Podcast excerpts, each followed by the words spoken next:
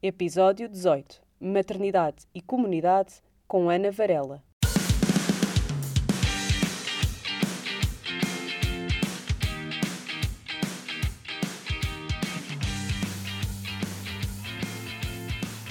Olá, sejam muito bem-vindos ao Pericultura, um podcast para mamães millennial. Hoje estou pela primeira vez a gravar um episódio com uma convidada sem estar a partilhar um espaço físico com ela, because it's Corona time. Estamos as duas em isolamento profilático para ajudar a bater a curva da pandemia, mas foi esta paragem que nos permitiu finalmente combinar esta conversa, já que a convidada deste episódio é atriz e tem estado em gravações nos Açores, pois é a protagonista da nova novela da TVI, Amar Demais. Estou, claro, a falar da Ana Varela, que aos 31 anos é uma das mais relevantes eco-influencers de Portugal autora do blog Green Little Steps, onde escreve sobre consumo consciente, desplastificação, desperdício e poupança, reciclagem e moda circular e ética, entre outros temas verdes. Além de tudo isto, a Ana é mãe da Dalila, de 7 anos, e da Alice, de 3, uma mamã sustentável. Bem-vinda ao Puericultura, Ana. Olá, Joana. Adoro a tua introdução. muito bem, muito obrigada. Obrigada por este convite. Realmente esta, esta season uh, das nossas vidas permitiu-nos uh, falar, porque os meus horários estavam muito complicados, estava a gravar a um nível muito, muito intenso e permitiu-nos conversar aqui hoje e é muito bom estar aqui. Também estou, estou muito lá. contente. É uma pena não termos tido a oportunidade de estar juntas fisicamente, mas acho que a conversa não vai perder nada por isso. Sim, e depois, quando tudo isto passar, lá nos abraçaremos, não é? Espero que sim. Olha, eu pergunto sempre um, às, às mães que, que convidam para a puericultura como é que foi estar grávida, se gostaste? Olha, isso é uma excelente pergunta. Eu tive duas experiências completamente diferentes. Quando eu engravidei da Dalila, uh, eu achei que era o tempo para eu uh, permitir-me uh, tudo o, o, que eu queria. Que eu poderia comer tudo aquilo que eu nunca podia comer, porque tinha de estar sempre a controlar o meu peso, por causa que, que, trabalho com a minha imagem, não é? E que isso é sempre uma preocupação nossa. Um, portanto, eu quando engravidei da Dalila desatei a comer tudo o que me apetecia a minha consciência alimentar na altura estava muito longe do que é agora também, e eu posso até dizer que a gravidez da Dalila ou o nascimento da Dalila foi o grande responsável para, por esta minha reeducação alimentar. Mas pronto, uh, da Dalila engordei 20 quilos até onde me pesei, uh, porque. porque hoje em pensaste, já não vou olhar mais para isto. Exatamente. Já passou o ah, limite. exatamente, já passou o nível do admitido. Eu não vou pesar mais a partir de agora. Quando ia à consulta no hospital, as últimas consultas, elas pesavam-me e eu dizia: não diga em voz alta, por favor, porque eu já não queria saber. um, foi um verão, a Dalila nasceu em setembro, no dia 1 de setembro de 2012. Foi um verão muito quente Portanto, este peso todo a mais e este calor todo foi muito difícil. Uh, eu dei por mim quase em quarentena, fechada em casa, porque estava muito calor lá fora e eu não conseguia suportar o calor, para tentar gerir da melhor forma. Foi, foi uma gravidez uh, passiva, no sentido de que não pratiquei exercício, deixei de trabalhar naquela altura porque estava grávida e não tinha nenhuma personagem que, que coincidisse com o estar grávida. Portanto, foi assim uma gravidez chata. Eu não, não, não me apetecia mais estar grávida. Um, não, não, não me sentia bem com o meu corpo e queria voltar com o corpo como ele estava naquele momento e queria muito voltar a mim. Tanto que eu engordei os 20 até onde pesei, como te disse, um, e aos três meses da Dalila eu já estava um, igual uh, ao que era, ou seja, a partir daí um, claro que perdes imensas coisas, imensa retenção de líquidos, eu estava com muita retenção de líquidos também por causa do calor, mas a minha re reeducação alimentar começou aí, porque eu percebi, eu sinto-me mal uh, uh, comigo própria neste momento e eu quero fazer alguma coisa por mim, no sentido de voltar a sentir-me bem. E é, Portanto, É a diferença entre nós controlarmos o peso para os outros, ou para o trabalho, ou para a imagem, ou nós estarmos a controlar o peso por nós, para nos sentirmos bem, para nos sentirmos que o corpo é nosso, que conseguimos fazer o que quisermos dele, não é? É completamente Exatamente. diferente. Eu também só senti isso com a gravidez, tem piada. Até a gravidez é, sempre é, foi. É uma um... descoberta. Sim, até a gravidez era sempre uma coisa de. As outras são magras, eu também quero ser. Ou as mulheres que eu admiro são, são mais fit, eu também quero ser mais fit. Ou uh, agora ter abdominais parece uma coisa importante para o mundo, portanto, se calhar é melhor ter abdominais. E de repente, depois da gravidez, passou a ser. Não, eu quero conseguir fazer o que eu quero fazer com o meu corpo. É tão simples quanto isto é completamente Exatamente. diferente. É, é uma liberdade incrível, porque passa a ser bom cuidar de nós, deixa de ser aquela coisa que martiriza, não é? Passa a ser uma coisa boa. Boa, exatamente. E ver os resultados e ver que estás a conseguir fazê-lo é incrível. Depois o que é que aconteceu? Uh, quando comecei a introdução alimentar da Dalila, um, tu tens imenso cuidado com o cuidado com os teus filhos. Com, uh, Outra coisa importantíssima para nós. Cuidado. E, e, tu pensas assim, se eu tenho tanto cuidado na alimentação que eu dou à minha filha, por que eu não tenho exatamente o mesmo cuidado na alimentação que eu tenho para mim? Claro. E, e, e tu não, não comes fritos, não, ao princípio é tudo cozinhado, é tudo super simples, é, os legumes, é, é a proteína pouca, a proteína é introduzida mais à frente. Portanto, o que eu, o que eu comecei a fazer sal, foi a gordura, a comer com a minha filha. Claro. Exatamente. Eu comecei a comer com a minha filha. Eu comecei a cuidar de mim tanto quanto se cuida de quem mais amamos naquele momento. Portanto, eu comecei a comer junto com ela. E dito isto assim. transformação no meu corpo incrível. Isto dito assim parece a coisa mais óbvia e mais uh, simples do mundo. Quando as pessoas me perguntam como é que eu fiz a introdução alimentar uh, da Aurora, eu também digo sempre: ela come o que eu como. Porque imagina, eu lembro-me da minha sogra, sei lá, fazer uma sopa e trazer e trazia duas sopas, uma para nós e uma para a bebê. E eu assim, uh, desculpa, se eu não posso, se a minha filha não pode comer a minha sopa, então eu também não a devia estar a comer. Concordo totalmente, totalmente. E foi uma reeducação para todos nós, para, para o meu pai, para a minha sogra, para mim, para o meu marido, para todos. De repente, tipo, não, se a Aurora não pode comer, nós também não podemos. De repente Exatamente. é tipo, claro, tipo, se não é bom para ela, não é bom para ninguém, tipo, que estupidez. Ok, nós podemos comer um bocadinho mais de sal do que eles no início, há assim umas coisinhas Pronto. Sim. E se eu comer um quadrado de chocolate à noite, quase todas as noites, e ela não, também não. mas quem dizer. não é? Obviamente eu não vou beber uma cerveja e dar-lhe um golo. Mas, claro que eu faço os meus excessos e tento que ela não tenha ainda os excessos dela, há de lá chegar. Mas. Uh...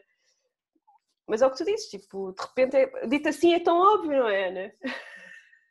Sim, e, mas tudo te um, aproxima desta consciência, que porque imagina, se estás a mamar e tu não bebes café, porque tu sabes que isso vai uh, despertar demasiado o bebê. Então tu percebes, tens uma consciência automática do efeito que o café tem no teu corpo. Uh, assim, claro que nós devíamos estar despertos para, que, para a consciência que tudo tem no nosso corpo, mas a verdade é que não temos, e isso é um caminho, e é um caminho que, que também eu comecei, que todos nós estamos a fazer, mas uh, tu percebes. Ah, outra coisa que eu aprendi muito foi o poder dos, um, dos alimentos, no sentido de se o bebê está preso, o que é que tu vais fazer? Eu, pelo menos, fazia ou chás uh, que, que, que, ajudam na, na, na, digestão e em todo o processo, ou, por exemplo, fazia um esparregado caseiro. Verdes. Portanto, tu sabes, tu sabes perfeitamente as propriedades dos alimentos que vão resolver um determinado problema no teu corpo. É uma cura natureza. E eu comecei, apesar de já ter alguma dessa consciência, comecei a usá-la muito mais e foi um, uma espiral a partir daí. Um, mas, mas pronto, só para dizer que aqueles 20 quilos da primeira gravidez foram uma experiência, uma experiência que eu agradeço ter passado por ela, porque senão, se calhar, seria diferente hoje em dia, uh, mas foi uma, uma experiência pesada. A experiência da gravidez da Alice foi completa. Eu acho que agradeço muito a experiência com a Dalila porque me proporcionou ter uma gravidez como a que eu tive da Alice. Muito mais leve. Um, Literal e figurativamente. Exatamente, eu engordei 10 quilos. Portanto, 10 foram os quilos que eu engordei a mais na Dalila. Eu engordei 10 quilos da Alice. Fiz exercício sempre. Trabalhei até aos três uh, meses grávida com muito sono, confesso, porque a gravidez nas duas deram-me sempre muito sono. Principalmente no início, uh, não é? Assim, nos três primeiros meses, muito sono e muitos enjoos, mas trabalhei três meses. Um, e, e depois uh, deixei de trabalhar, mantive-me ativa, treinei sempre com PT até ao dia em que fui para a maternidade. No dia que eu fui para a maternidade, eu ainda fui ao ginásio, fazer a minha caminhada na passadeira inclinada para ajudar a bebê a encaixar e a começar a dilatação e tudo, mesmo com dor, eu já sabia que aquele ia ser o dia do parto, eu sentia em mim, no meu corpo, com uma alimentação super certinha, Claro que há sempre, nós ainda fomos aos Açores, ainda fizemos uma viagem ali no início, e claro que comia alguns doces típicos, etc. Mas o, o regime ou rotina era uma alimentação super certa. No último trimestre, eu tirei mesmo os hidratos de carbono. Eu li muito sobre a gravidez e preparar o teu corpo para o parto e percebi, não é os hidratos, os hidratos de carbono, não, o glúten. E, e, e percebi que o glúten uh, não te permite, uh, ou seja, estagna os teus músculos e, e, e, os teus, e, os teus, e a tua elasticidade, uh, e, nós precisamos de músculos preparados e, elásticos para todo o esforço do, do parto. Eu tirei glúten, um, fiz, fiz mesmo uma alimentação à água, o treino, um, os chás para fortalecimento do útero, uh, os óleos para, para facilitar o parto, fiz tudo. O meu, o meu, a gravidez foi incrível, super ativa, senti-me ótima, senti-me linda. Eu fiz umas fotografias para dizer que no, no fim da gravidez, com 38 semanas, com contrações, a ter contrações enquanto, enquanto, enquanto fotografava, um, a fotografar com a Maria Vasconcelos, que além de madrinha da Alice, é minha amiga e é uma excelente fotógrafa para mulher. Um, ela também fotografa homens, mas, mas conhece muito bem o corpo da mulher e é muito bom para nós quando estamos a ser fotografadas. Um, e senti-me tão bem ao longo de toda a gravidez que hoje, que já não pondero ter mais filhos, então até dizia a brincar com a Maria, eu posso ter barriga de aluguer só para voltar a estar grávida. Porque foi tão boa a sensação, a sensação de, de criar dentro, de dar vida, o superpoder que é dar vida, o superpoder que é cuidar de ti, cuidar do teu corpo para que ele seja. Um, um, como é que se chama aquela caixinha onde os, os, os bebés estão quando nascem? São incubadora. Para ser a incubadora perfeita uh, da nova vida. Tu tens esse poder, é teu. E, e desfrutei tanto da gravidez foram duas experiências mesmo completamente diferentes e o parto também foi muito simples. Uh, o meu corpo estava completamente preparado uh, para ele. Uh, foi super tranquilo o parto. eu, eu, eu quase que cantava mantras enquanto o, o parto e, e, toda a gente à minha volta muito, muito estupefacta. Eu sabia perfeitamente o que estava a fazer. Eu sabia que o meu corpo tinha memória celular para, para tudo aquilo que estava a acontecer. Foi super tranquilo. Alice nasceu muito bem. Eu, como não fiz uh, pontos nenhums, foi um parto normal, sem pontos nenhums, não tive dores absolutamente nenhuma depois, consegui voltar à minha vida tranquilamente. Um, a recuperação foi muito rápida, eu saí do hospital já uh, nas minhas calças de ganga de sempre. Uh, mas porquê? Porque cuidei-me e, cuidei da minha filha durante a gravidez. Claro que cada gravidez pode ser aquilo que nós quisermos que ela seja. Uh, nem toda a gente tem de fazer assim, ou como esta gravidez da Alice, ou como a da Dalila. Eu acho que é preciso ter consciência que todas as ações que nós fizemos, ou todas as decisões que nós tivermos, vão ter consequências em nós. Não é mais ninguém, é em nós. O decidir comer muito teve uma consequência em mim.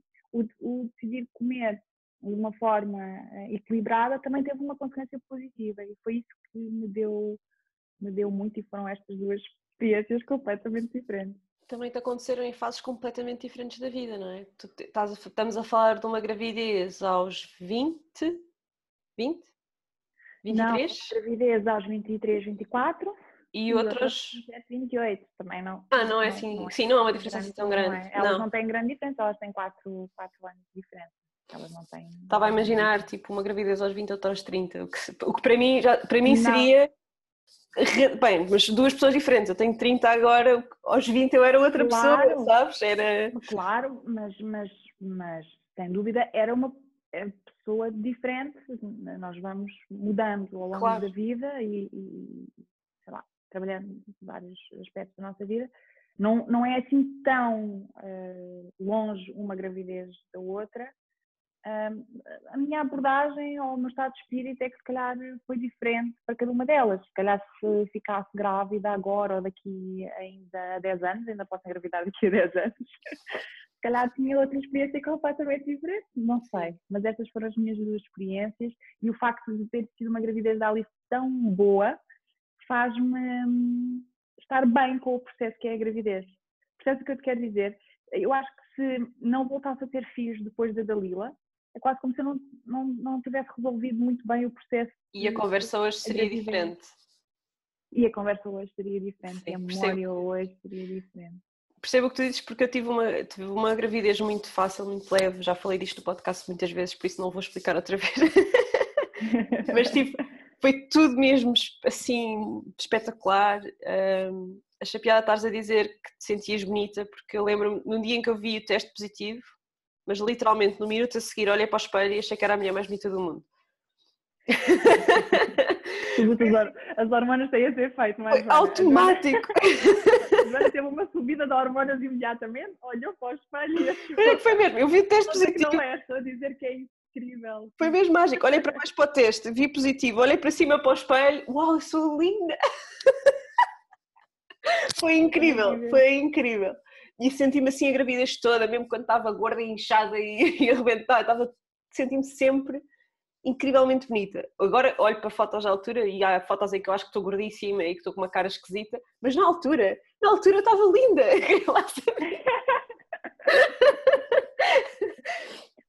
um, queria, por curiosidade minha, queria te perguntar uma coisa que se calhar te lembras tu, na primeira gravidez, engordaste os 20 quilos, uh, pariste, não é? E depois tiveste a segunda gravidez. As calças que tu usavas antes da primeira gravidez são as calças que usas agora? Ou, ou estás a usar um número acima? Abaixo. Abaixo? Eu emagreci sempre. Sabes porquê que eu estou a perguntar? Porque eu já, já não tenho peso a mais, mas os meus ossos não estão no mesmo sítio. Ai não, eu, Joana, eu comigo aconteceu das duas gravidezes. Eu fiz, saí sempre da gravidez mais magra, magra do, do que, que, antes. Era. É, acho que é importante, eu estou a partilhar isto também para quem nos está a ouvir não achar que vai sair da maternidade nas suas próprias calças de ganga, porque pode não acontecer. Mas também não achar ah, que vão sim, sair de lá é com 10 quilos a, a mais, porque também pode não acontecer. E acho Exatamente. que é importante nós explicarmos isto, que há pá, experiências são sempre diferentes. Por exemplo, o que me aconteceu a mim, que foi uma surpresa completa, uh, no pós-parto foi, eu nunca tive aquela coisa dos pés aumentarem e eu não consegui calçar os meus sapatos. E depois, quando, quando ia sair da maternidade, não consegui calçar umas sandálias minhas. Repara, não eram uns ténis, não eram umas botas, umas sandálias Era abertas e eu não as consegui pôr. Tive que ir de chinelos com os chinelos do meu marido. Porque estava com as pernas super inchadas. No dia a seguir, ah, ou dois dias depois já tinha passado, mas naquele momento, pai, foi uma surpresa enorme. Tal como tive uma amiga que levou as calças de ganga de anos e que esquece, aquele nem lhe passava nas coxas, ficou super deprimido. É, Sim, é, assim, já sei também muito por causa. Claro, eu, eu assim, já muito também a ver com tudo o que nos dão ao longo do processo do parto, não é? Uh, e, e cria no nosso corpo essa reação. Mas eu percebo o que quer dizer e, e aproveito também para dizer uma coisa.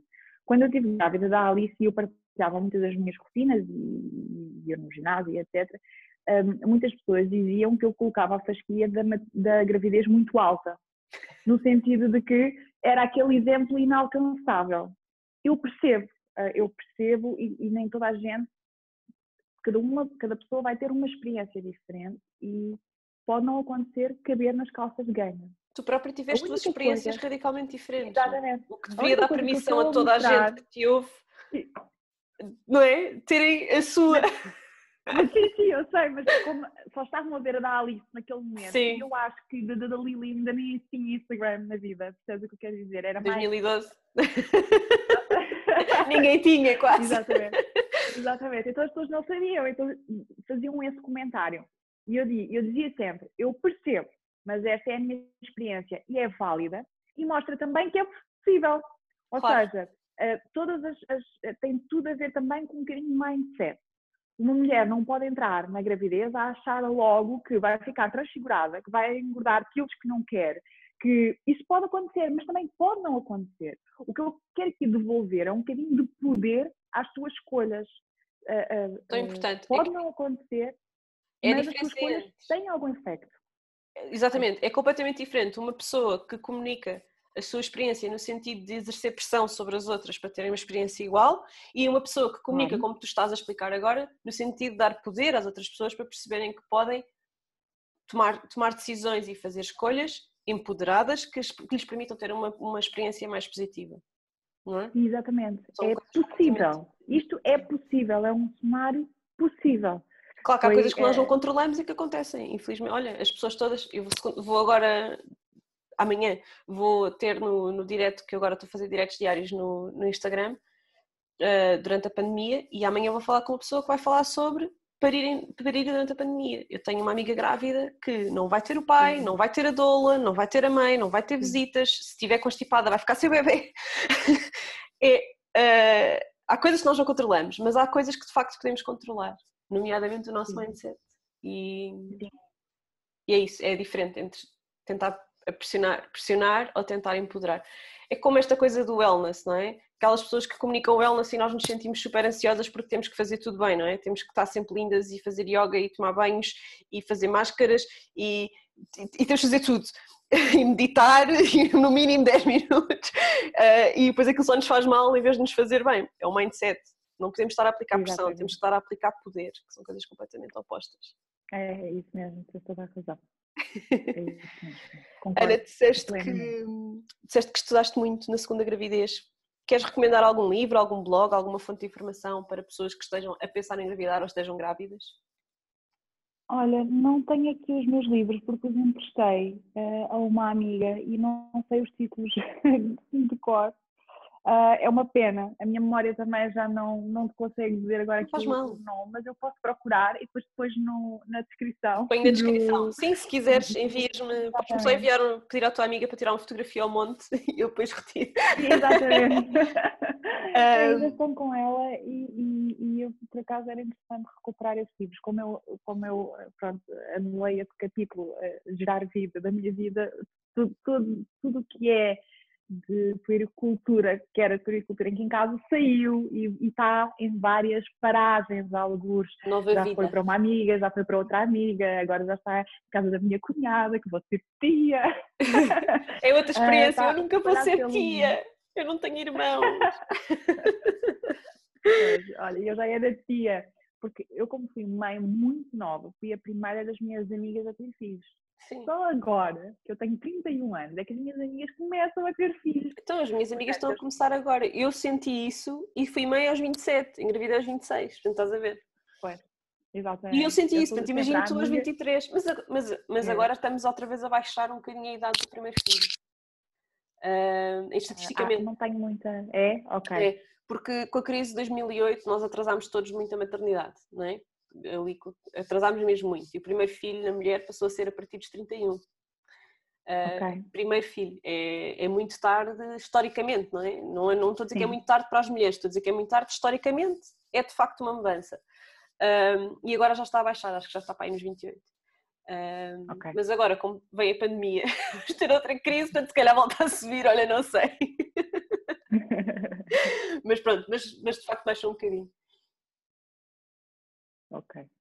Eu li uma vez num livro, na, na, na Profecia Celestina, de que. Hum, não, não sei bem qual é a minha opinião em relação uh, a isso, mas deixa-me a pensar este assunto.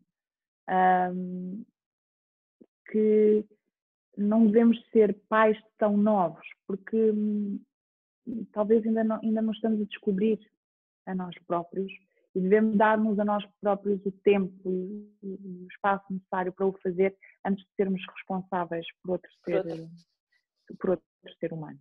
Eh, o livro até defendia que hum, quem devia criar os bebés da, da civilização ou da comunidade deviam ser os avós. Já tinha experiência suficiente para permitirem aos pais autodescobrirem-se um, eh, longe da pressão que é criar um, um filho. Um, eu percebo esse ponto de vista. No meu caso, que fui mãe muito nova, digo-te que a Dalila acelerou imenso o meu processo de autoconhecimento e de era crescimento. era o que eu ia perguntar, mas não são os filhos que também nos fazem Exatamente. É, descobrir. Portanto, não sei bem, essa, essa é uma, um, um tema que tem, pelo qual também, sobre o qual também reflito várias vezes. Um, acho que está ali no meio, no, no, no meio caminho, portanto. Faço o que é que eu acho que é importante? Uh, mais do que a idade da mãe ou do pai, acho que é haver uma, uma aldeia, não é? Aquele, aquele provérbio africano que it takes a village to raise a, ch a child. Porque se tu yeah. tiveres os avós disponíveis para telefonares, não é? E dizeres não sei lidar com isto. E quando eu digo que sei lidar com isto, não é como é que eu esterilizo o vibrão. Isso não é importante, mas é o estou aqui numa angústia porque, porque estar sozinha não posso, não é? E a nossa mãe poder eh, dizer-nos que é normal, mas que nunca mais vai estar sozinha na vida e no mundo. e como é que ela lida com isso? Ou, sei lá, eh, qualquer coisa... Os que são problemas a sério, não é? Porque esterilizar biberões não é um problema a sério. Uh, e acho que para isso precisamos de facto dos mais velhos, de quem tem experiência, ou pessoas que tiveram experiências completamente diferentes das nossas para nos darem um ponto de vista diferente mas acho que, que, se tiveres uma rede, se tiveres pessoas, acho que a nossa idade não interessa. Acho que até um meio adolescente consegue fazer um bom trabalho se tiver uma boa rede. Se tiver uma, um, um, um, bom círculo à volta, concordo. Eu não tive essa experiência, eu fui mãe muito cedo e, e bastante sozinha, no sentido de que não, a minha mãe já falou, a minha mãe faleceu no, no ano em que eu descobri que estava grávida da, da Dalila. Eu engravidei. Depois eu descobri. Eu engravidei três meses depois da minha mãe morrer. foi igual.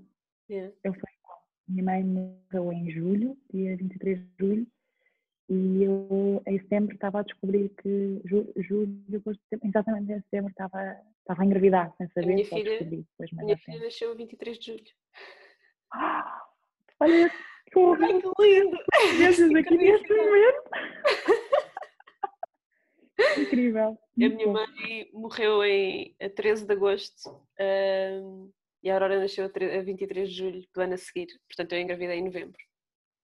Yeah. E, e, e, pronto, além dela já não estar cá, minha família, eu também não sou de Lisboa, portanto a minha família está toda longe. Uhum. E, e, portanto eu reconheço a importância do que estás a dizer, no sentido de que uh, é necessário muito apoio para criar um, um, uma criança e quanto mais, por favor, uh, uh, melhor. Eu, como não tinha a minha família, uh, munio-me muito de, das minhas amigas, que são as tias da Dalila, uh, e que naquela altura estou-me a referir ao, ao, momento em que a Alice ainda não existia, mas que me ajudaram muito. Um, a família portanto, que escolhes. Não, é exatamente, não tens a tua família de sangue, claro. um, mima a tua família, enraiza-te junto dela, porque uh, nenhum homem é uma ilha, não é? E precisamos mesmo de, de entre ajuda e de cooperação nessa coisa, nesta tarefa que é criar eh, a nova geração, não é? As novas gerações, as que nos vão substituir aqui. Olha, como é que foi com os pais? Porque estavas a dizer que na primeira gravidez, na primeira, com a primeira experiência de maternidade, estavas muito sozinha. O pai da Dalila era um pai presente? Como é que foi? Não, sim, o pai da Lia é um pai presente, mas uh, nós estávamos em plena crise económica, como tu falaste, e uh, o pai da Dalila precisava de trabalhar porque eu não estava a trabalhar. Portanto, é uma questão de subsistência, não tinha uhum. a ver com já estar ou não presente, tinha a ver com uh, subsistência. Portanto, eu tive de me desenrascar.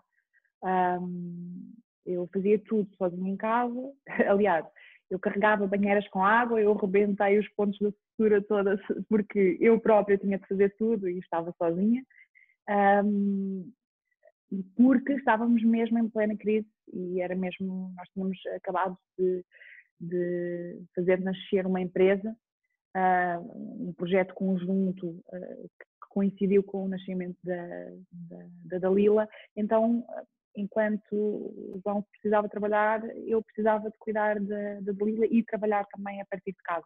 Portanto, foi, foi uma época difícil da minha vida, foi uma época assim, exigente. bastante exigente, um, mas presente, os dois, super presentes. Isso não tenho, não tenho razão nenhuma de queixa, absolutamente. Um, como é que foi o parto da Dalila?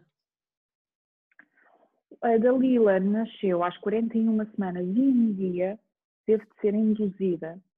Uh, a indução foi difícil, foram 24 horas de indução, uh, com logo umas contrações dificílimas. E depois só fui para parto uh, muito tarde por, por, por, imposição minha de que não queria dormir. Elas estavam a sugerir, como eu não tinha feito a dilatação, dormir e depois no dia a seguir retomar a indução. E eu disse: não, não, não, este vai nascer agora, eu não quero mais isso. Então foi assim um parto complicado, demorado, uh, mas eu agora olho para trás e percebo, além de não saber nada, uh, absolutamente nada, era um desconhecido. Joana, eu não tinha, eu, eu, nunca tinha mudado uma fralda na minha vida. A minha mãe não estava cá e eu não sabia nada sobre o que é que estava a acontecer. Não sabia, era um desconhecimento total. Portanto, havia provavelmente um nervosismo, o meu corpo não estava preparado para o parto, por, tudo, por toda a experiência que eu já te contei. Portanto, é natural que também as coisas não tenham fluído um, como fluíram na segunda gravidez, por exemplo. Portanto, acho mesmo muito importante a informação, um, os, os cursos de, de, parto, de pré-parto, são muito importantes. Um, e, e, e, e, o falar com, com quem tem experiência. Eu era muito nova e ninguém à minha volta tinha experiência de maternidade, mas hoje em dia, e, e, para as mães que estão fazê-lo mais tarde e que têm experiências à, sua volta, e para quem ouve estes podcasts que são importantíssimos no sentido de também uh, trazer experiências uh, aos nossos ouvidos, olha, pode correr assim, pode correr de outra maneira. Este enquadramento é muito importante. Eu não fazia a mínima ideia do que era uma indução de parto. Uh, e disse, ok, vamos lá induzir o parto, ela não pode ficar mais tempo, não pode. Uh, na Alice, a Alice nasceu às 41 às 40 semanas, 40 semanas, exatamente. Mas, desculpa, mas o parto da Lila foi um parto normal também? Normal, sim, sim, sim. Mas com episiotomia e com pontos? Exatamente, exatamente exatamente, mas foi normal. Um, o da Alice foi normal também, 100 pontos. Uh, nasceu às 40, a indução nunca foi uma opção para mim. Uh, eu, eu, eu, disse não, não vai ser induzido de maneira absolutamente nenhuma, uh, porque eu queria muito ouvir os sinais do meu corpo até ao parto. Era um desejo que eu tinha muito e só não conseguia experimentar uma coisa, foi arrebentar as águas de forma natural. Nenhuma das vezes as minhas águas rebentaram de uma forma natural. Sempre foram rebentadas. Manualmente, uh, sim. Exatamente na mesa de, operação, do parto. Um, eu quis muito passar pela sensação de perceber que o parto ia acontecer. Quais eram os sinais do meu corpo. Portanto, a emoção para mim nunca foi uma hipótese. Eu podia estar lá 42, eu não sei como vá sem a força do hospital, eu não ia deixar uh, induzir porque eu queria ouvir o meu corpo e passar por essa, Sim. por essa experiência. Pois eu, eu, eu... Que corre muito bem, não sei qual é foi a tua experiência. Não, eu, eu, eu fiz tu, eu rebentaram umas águas no carro, não podia ter sido mais, okay. foi a filme, foi completamente a filme. foi muito divertido. Eu só me ria.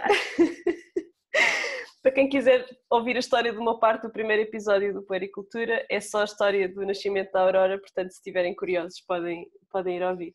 Tendo isto tudo em conta, esta ideia de, do parto escutado, nós contarmos as nossas experiências e tudo mais, o que é que tu dizes às mulheres que dizem que não querem ouvir, que não querem saber as histórias, que não querem saber o que é que pode acontecer, que preferem deixar tudo na mão dos médicos e que preferem não saber demais. Eu tenho muitas amigas assim, gostava de saber qual é a tua opinião. O que é que gostavas de dizer a estas mulheres? Sem julgamento, mas o que é que tu achas? Eu acho que é o que eu te disse há pouco. Eu acho que todas as escolhas são válidas, aceitando que terão consequências unicamente para ti. Ou seja, tu podes decidir ir numa viagem, quantas vezes? Backpack, viagem, não quero saber nada, quero só ir. É uma experiência válida, eu acho. É uma descoberta por si só, no, no vazio. Claro que o facto de não preparar as coisas, há pessoas que gostam muito desta aventura, de ter nada preparado. Tem a ver também com a personalidade da pessoa. Claro que tem prós e tem contras, não é? Há a emoção da descoberta, passo a passo, vais passar por tudo pela primeira vez, vais sentir tudo na pele, a emoção, a adrenalina, tudo. Claro que há coisas para as quais não vai estar preparado. Um, eu acho que a gravidez é um período super exigente de transformação, não só física como emocional, e que, um, sendo eu taurina, uh, super organizada, super calculista, uh, quanto mais preparada estiver para o processo, uh, tendo também em conta as minhas duas experiências, melhor. Mas todas as experiências são válidas e podes decidir encarar uma, uma gravidez de uma maneira e outra de outra.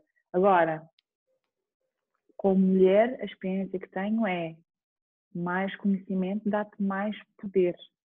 Mais poder no sentido de saberes aquilo que queres e aquilo que não queres.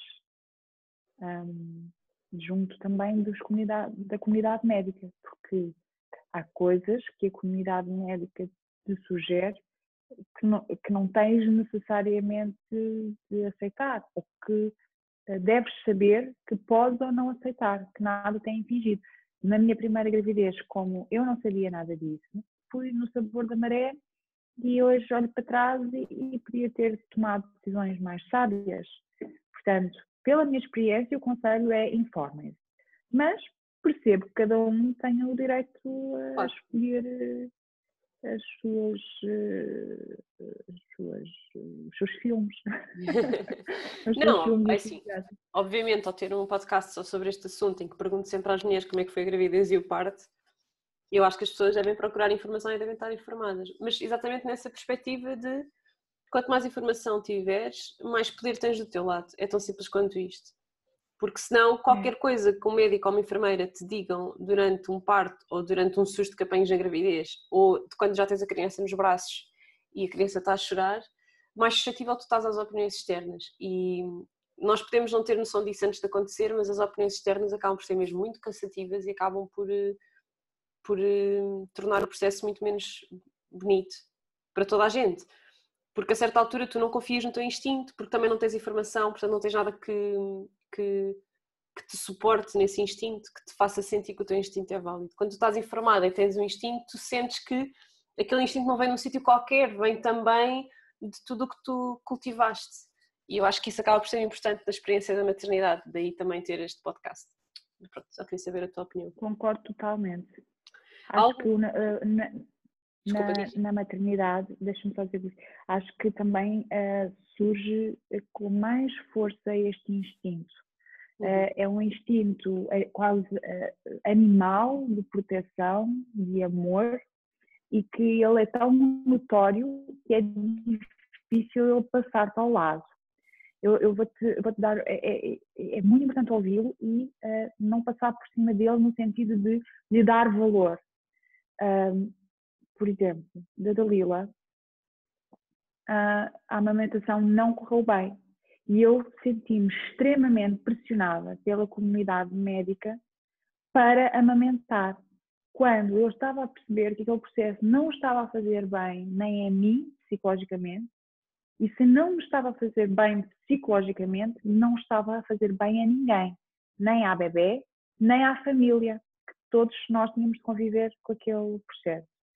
Portanto, três semanas depois da Dalila nascer, eu tive de ouvir o meu instinto a gritar para dizer basta, isto não me está a fazer bem, não está a fazer bem a ninguém. E tive de ter coragem para olhar toda a gente nos olhos e dizer é uma escolha minha não continuar a amamentar a minha filha.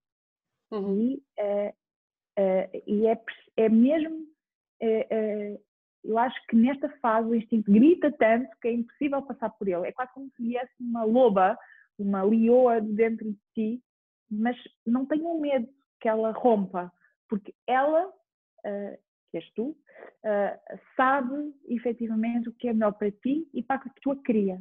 Confiem, porque é mesmo verdade.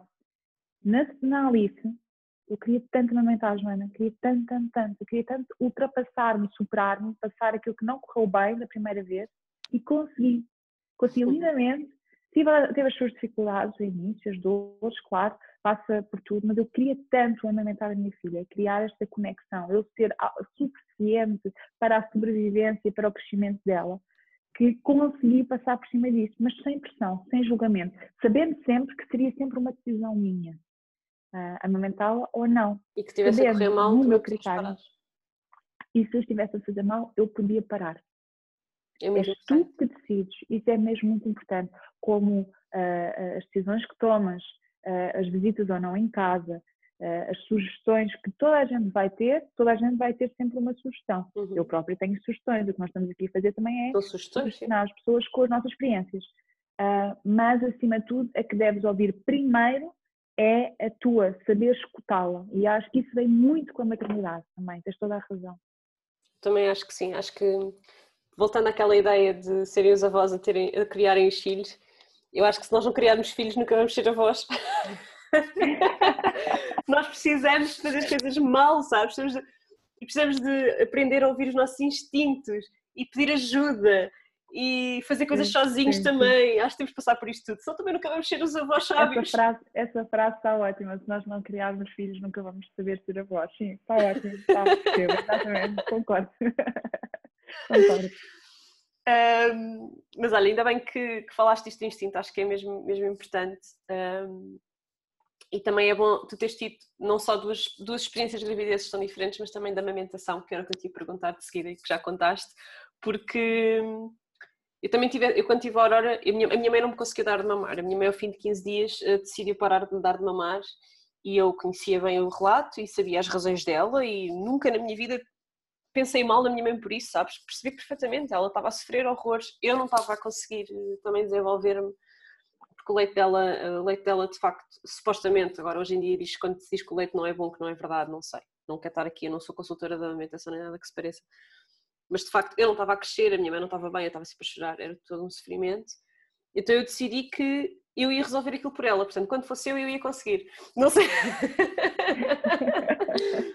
consegui, e ainda estou a dar de mamar, e a Aurora tem quase 3 anos.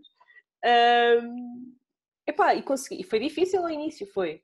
Mas não foi difícil, mas foi um difícil que eu tive sempre vontade de superar. Nunca tive aquele momento de vou desistir. E acho que se tu chegas a esse momento tens que o ouvir.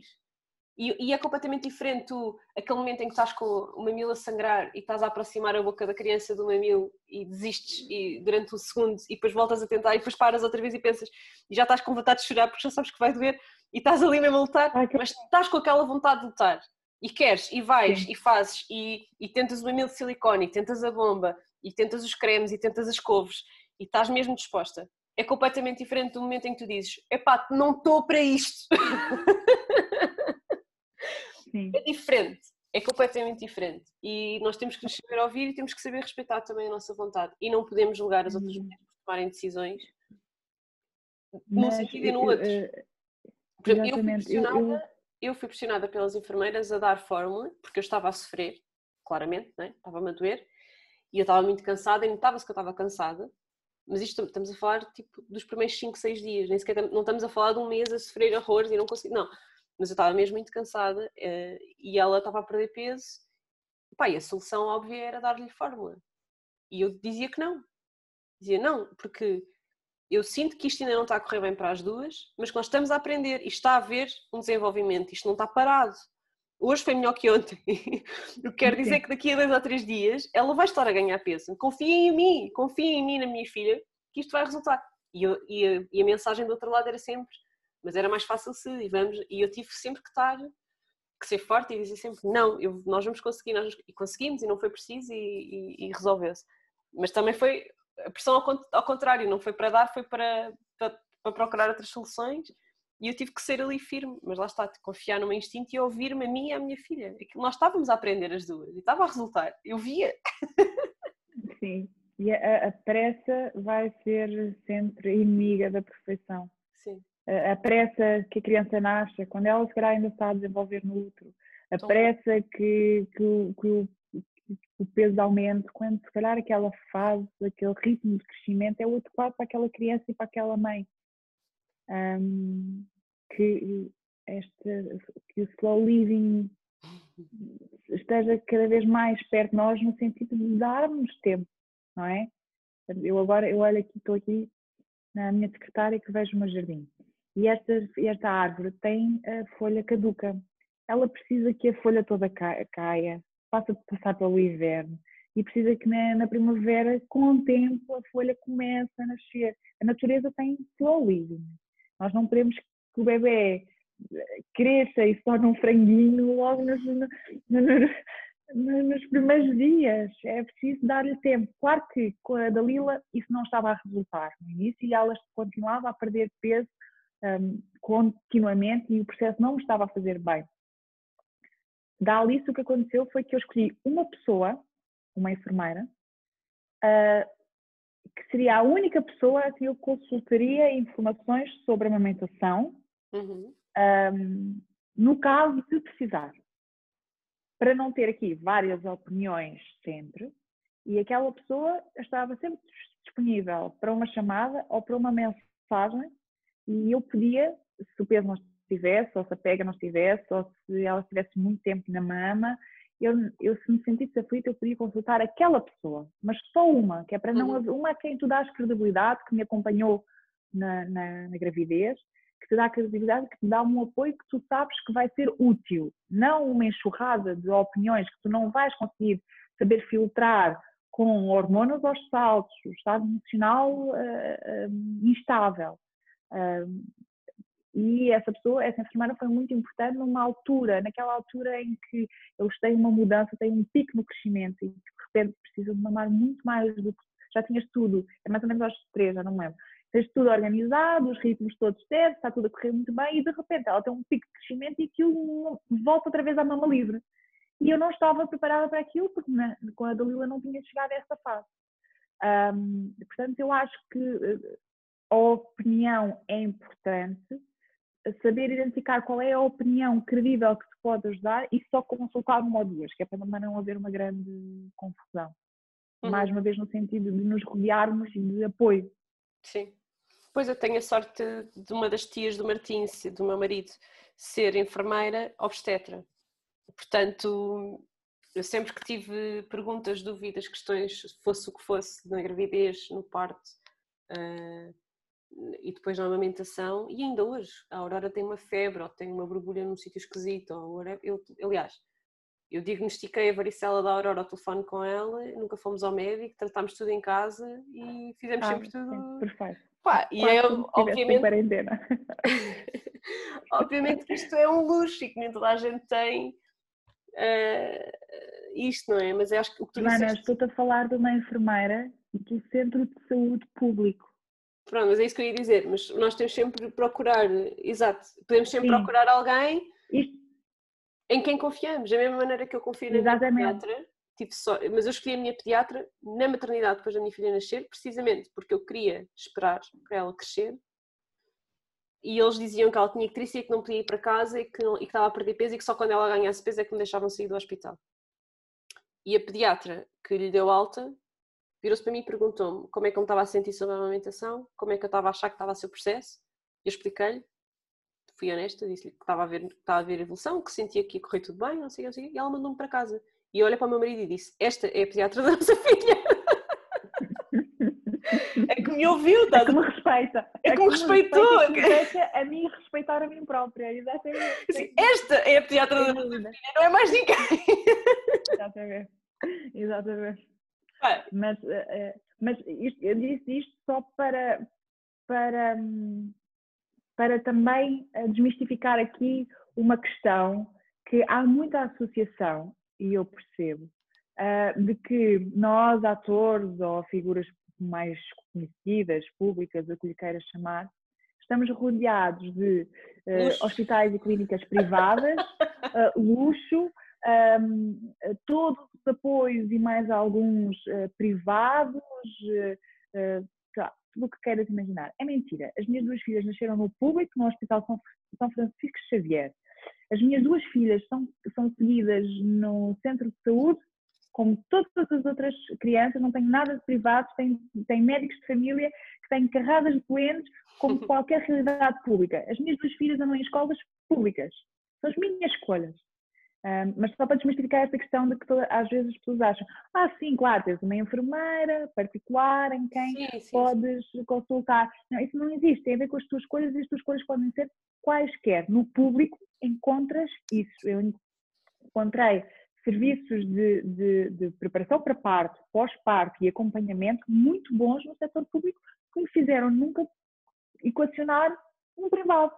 Não tem a ver com a falta de recursos, não tem, tem a ver com escolhas e com experiências. E eu encontrei todas elas. Mais um, uma excelente oportunidade de batermos palminhas ao Serviço Nacional de Saúde.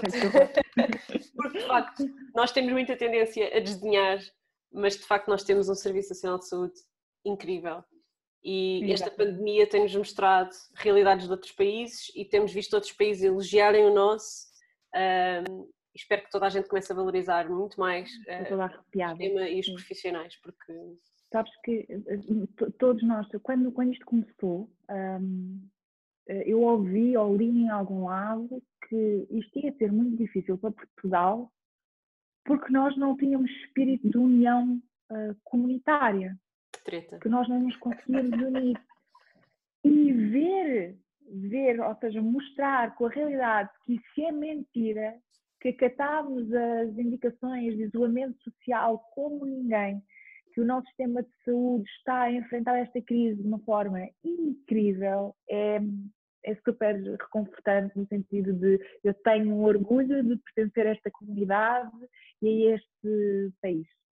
Eu mesmo. também sinto o mesmo. Aliás, uh, no, tenho um grupo no WhatsApp de família onde o mood é muito de mostrar as exceções, as pessoas que estão na rua, uh, as obras que continuam a acontecer, uh, não sei quem que deu uma medida política qualquer absurda, uh, e só se focam nessas coisas. E eu, eu uma vez escrevi, tipo, eu nunca escrevo no grupo, desde que estamos em pandemia eu nunca escrevo no grupo, porque eu sinto que não tenho nada a contribuir para a conversa, e a única vez que escrevi foi, eu não percebo qual é a vantagem de vocês continuarem a focar nas exceções? Porque a grande parte das pessoas está a ser responsável e está a ter bom senso.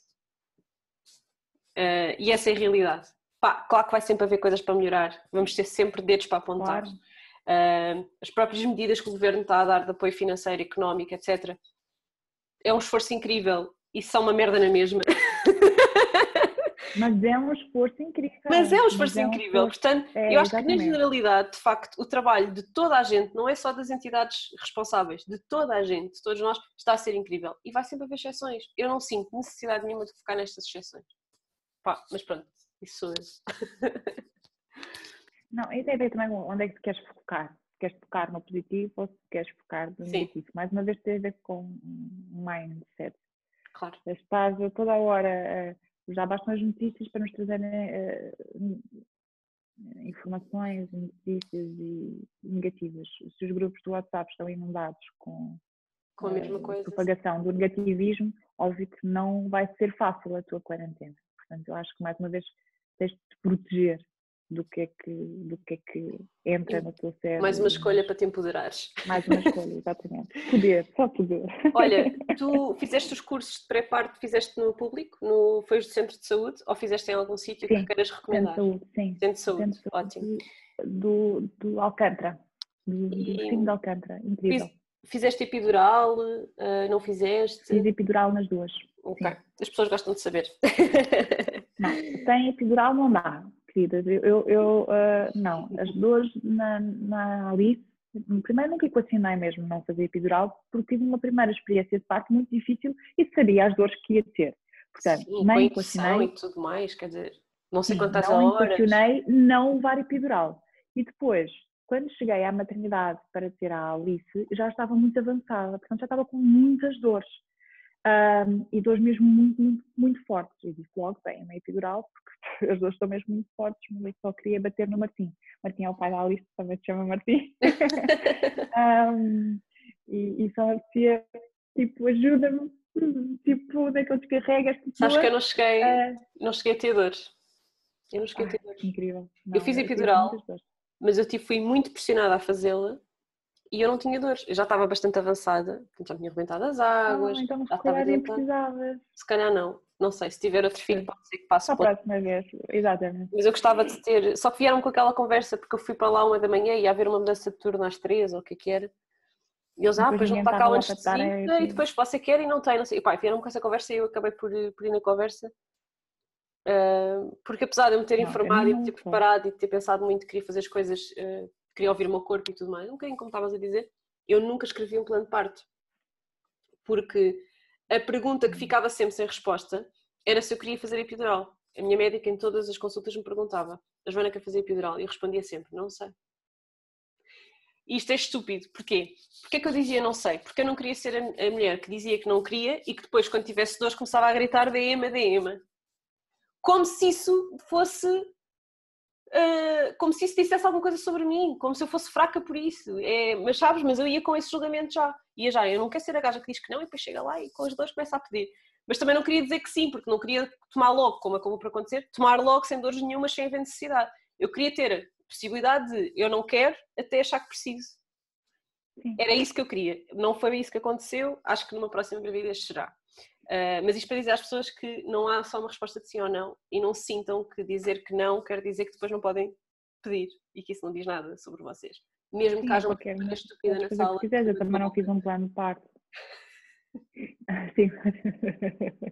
Porque há sempre uma enfermeira estúpida que manda uma boca, porque há gente estúpida em todo lado. Sim. Mas também há é gente. É porque elas já viram muita coisa, então. Sim, Pá, e tem é as suas prejuízos e tudo bem. Mas também há enfermeiras incríveis. E a enfermeira que me acompanhou Exato. durante, a, uh, uh, nomeadamente, epidural, que foi a única, a única parte do processo inteiro de gravidez, parte e pós-parto que eu odiei, foi, foi fazer epidural a enfermeira que estava lá comigo enquanto eu levei a epidural, eh, eu nunca me vou esquecer dela. Ela soube muito bem gerir as minhas emoções e as minhas necessidades, sem dúvida.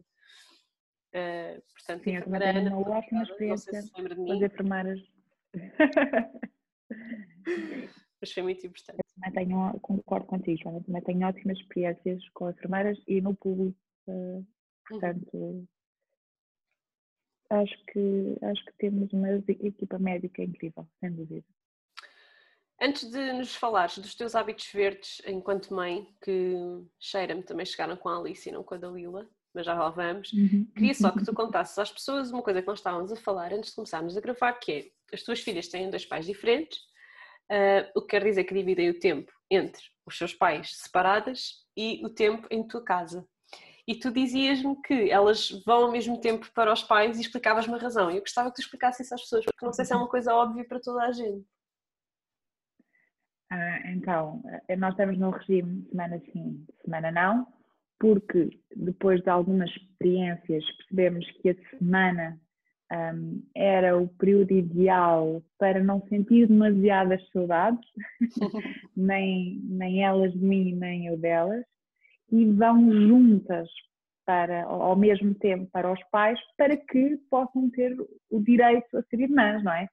Porque se fossem desfasadas, ou seja, eu podia optar por uma semana tenho a Dalila, outra semana tenho a Alice, mas assim elas nunca se cruzavam e a última coisa que eu posso fazer é tirar às minhas filhas o direito de serem irmãs e de crescerem juntas. Um, todos nós temos diferentes experiências com os nossos irmãos, mas eu acho que eh, se tens o irmão, tens de ter o direito de partilhar o teu tempo com ele. E foi por isso que optámos por. Eh, optei, optei eu e foi logo automático. Quando eu e o Martim, o pai da Alice, decidimos viver em casas separadas, a, a, a minha, o meu pedido imediato foi eh, que o faça ao mesmo tempo que a Dalila vai e vai para o pai, para que elas possam crescer juntas. Elas amam-se, adoram se não pudessem estar juntas seria difícil e esquece, não, não é uma opção.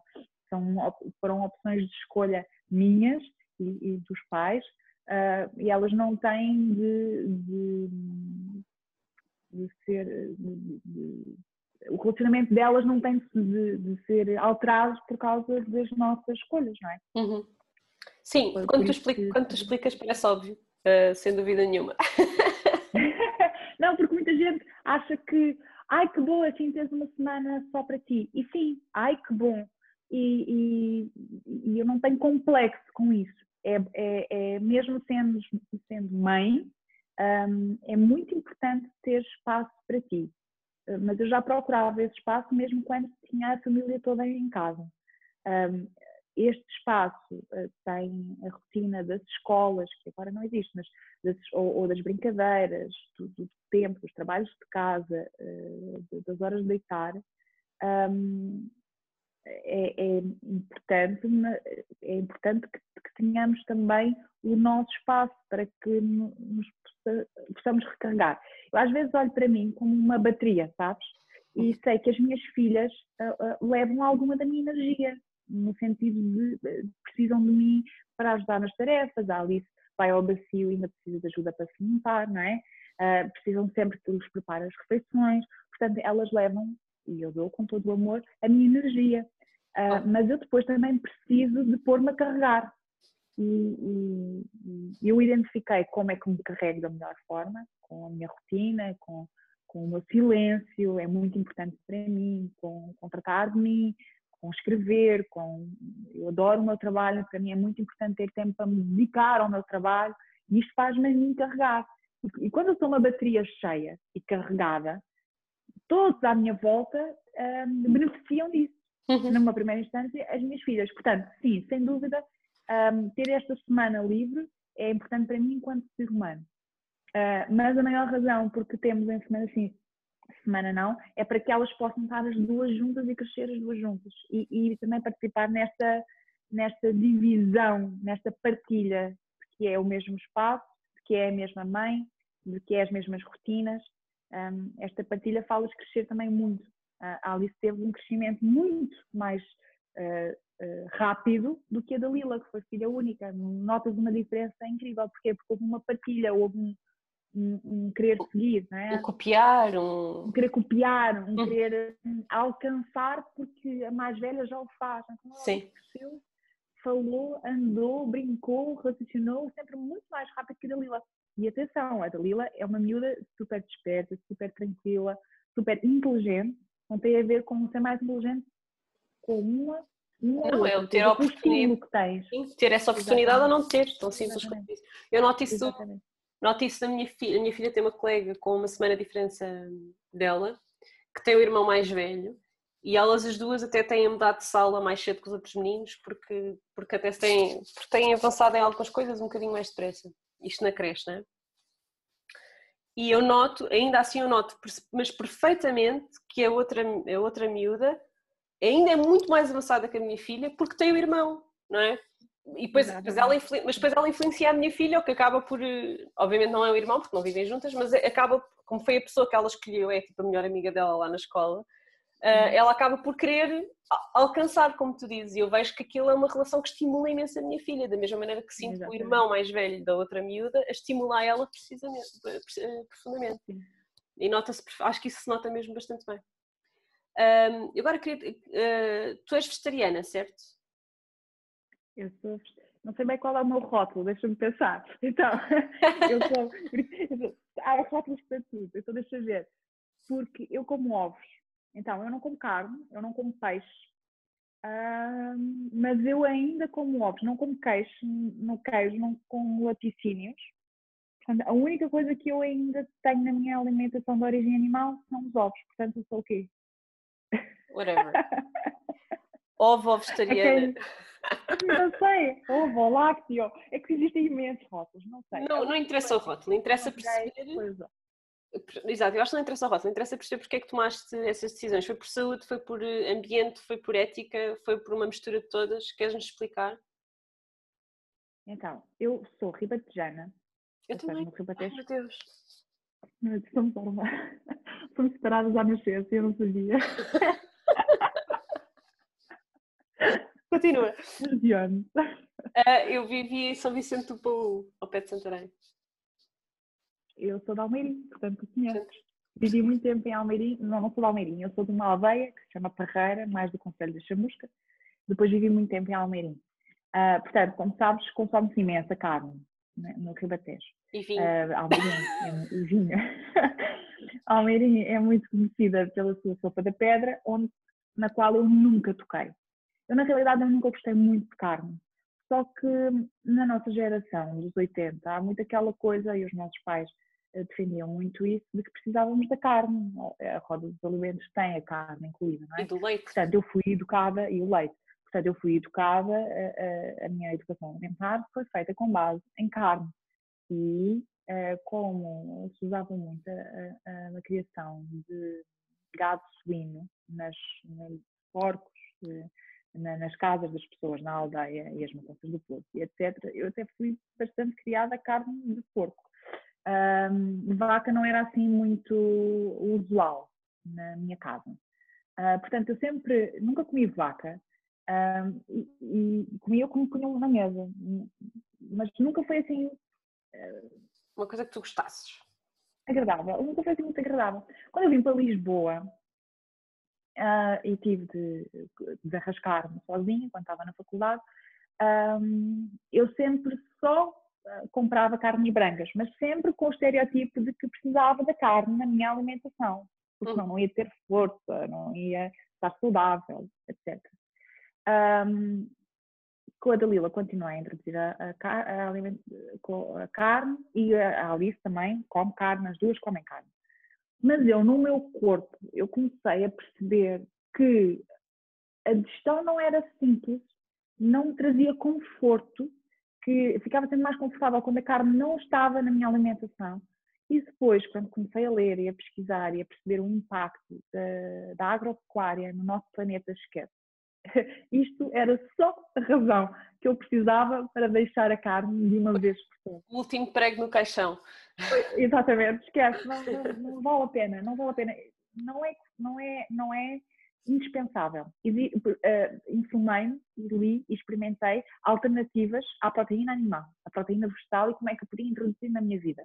Portanto, o impacto ambiental que tem, uh, não há razão pela qual, para mim, continuar a comer carne. Em relação às minhas filhas, toda a gente me faz essa, essa pergunta.